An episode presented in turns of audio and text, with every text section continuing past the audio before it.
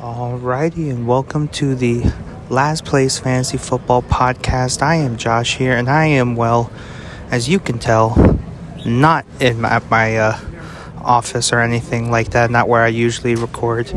So we'll just leave my location just undisclosed at the moment. Pro- probably the worst way to say I'm out of town, but you, it'd be like that sometimes. Um, but yeah, so this is going to be our week seven news and injuries, and we got quite a few. Now there is a lot of news, and let's actually let's probably go into that first. So the big one, obviously, is Christian McCaffrey. Christian McCaffrey was traded late Thursday night to the San Francisco 49ers for a 2023 second, third, and fourth round pick, and a 2024 fifth round. Now, the reason there's a lot of reasons why this is big. Obviously, um, the trade value is really high. It does, um, a lot of people say it does equate to a late first when it comes to uh, overall value, but really that is a lot in one class, and it, it really does signify an all in move for the 49ers. I think when it comes to the big trade off and understand we have to understand a couple of narratives that have been made and kind of adjust it to this trade.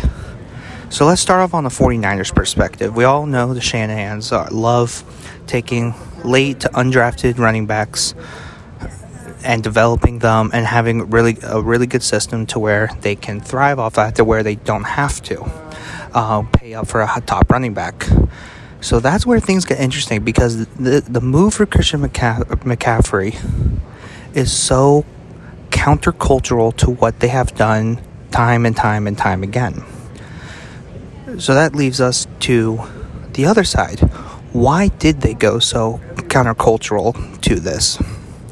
Well, maybe let's let's think about this. For example, with Christian McCaffrey, what is he really good at? Obviously, him, him running the ball is pretty spectacular, but it's his receiving work out of the backfield that makes him second to none.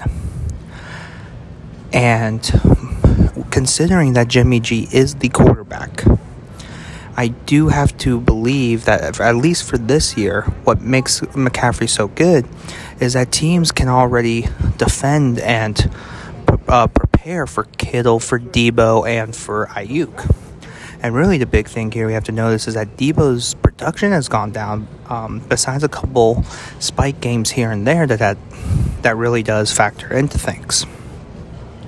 What Christian McCaffrey does is put stress on a defense to where they have to either have a smaller uh, linebacker or a nickel play them, which makes the run game um, extra special. And being able for him to be able to do both running and receiving, it keeps them in the same personnel. Now, the the dynasty impact of this trade is where things get very interesting.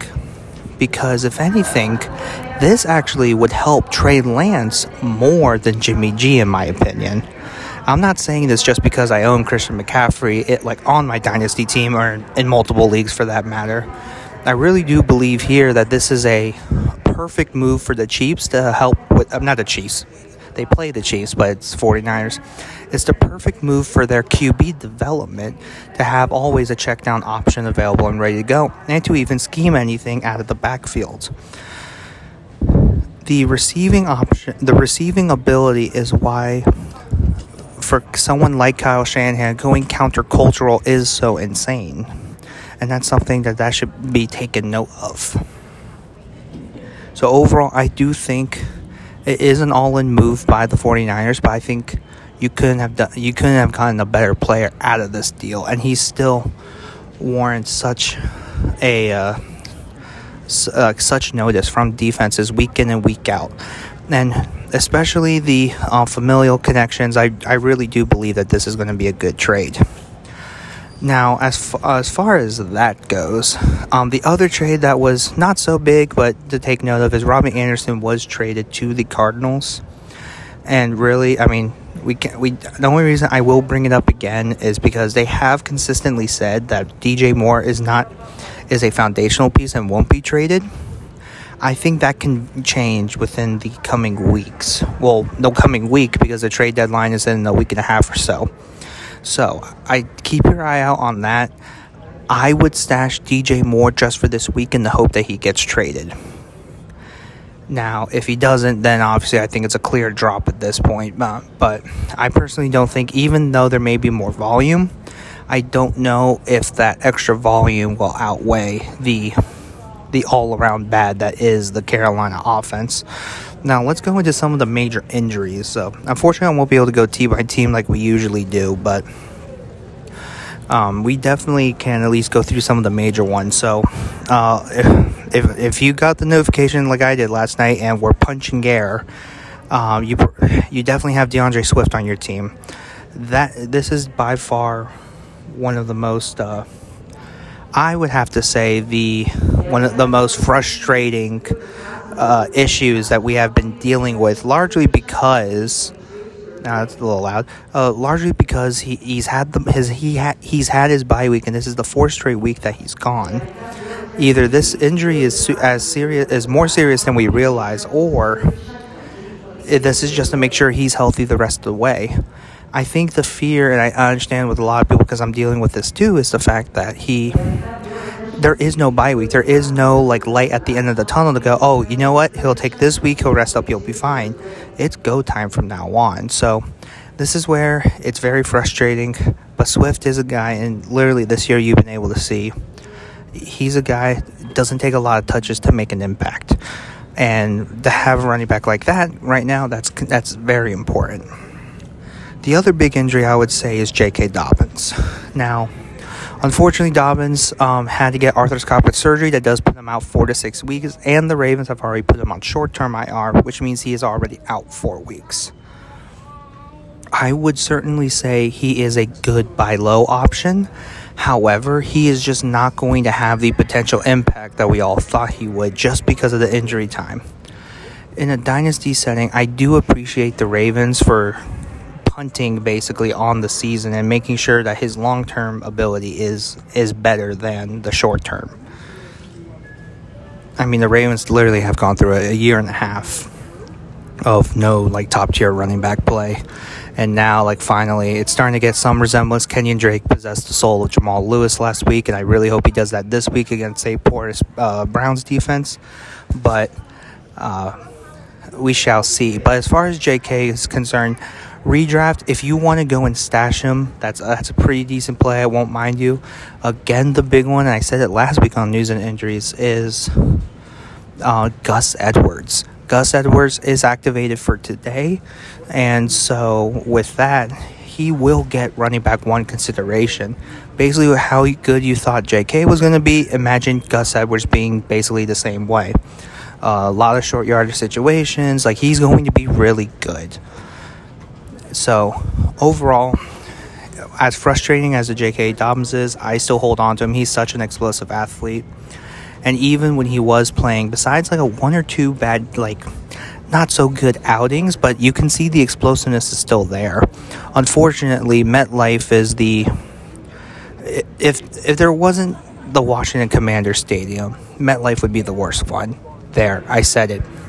Okay, so the last one I really want to bring up is Keenan Allen. Keenan Allen is a game time decision, but he is someone um, definitely trade low or buy low on because that is that's probably one of the last impact receivers that hasn't been playing yet. So that's one of the big ones. So the the faster that that you can get him, I would say the better. But that one is a wait and see. He's either going to be playing this week or next week, and we'll see what happens. Um, as far as the other news, actually, I just got this notification, which blew my mind, is that Isaiah Pacheco is the starter. Um, so bye bye Clyde Edwards Helaire and his fantasy value. Um, that does that does get very interesting now. It is going to still be a timeshare, obviously. I think they're going to keep it between Jerick McKinnon, Helaire, and Pacheco. But Pacheco is explosive. Literally, he would have been drafted had he not played at Rutgers last year and that's really just all that with that's concerned. But I'm really excited to see how he progresses. He's a very good player, um, and from what we saw, it looks like the Chiefs believe that too. So I'm I'm really excited for him. I'm really uh, excited to see what what happens from there. So I'm trying to think of any other important injuries. Obviously, bye apocalypse, I hope everyone is surviving it. Again, Bills, Eagles, Rams, Vikings, literally the top four fantasy teams in the league. So if you're dealing with it, may the odds be in your favor of trying to go through the waivers. Um, but yeah, uh, don't forget to like and subscribe uh, to the channel. Um, I will say very soon we will be having a playoff centric episode where we will be discussing who to pick up for the playoffs and some top strategies that we have found to be very helpful over the years. And that's something that uh, Ryan has brought up to do, and I'm very excited to see what happens there. Uh, so, um, with that in mind, uh, thank you all again for listening to this very impromptu episode of the Last Place Fantasy Football Podcast.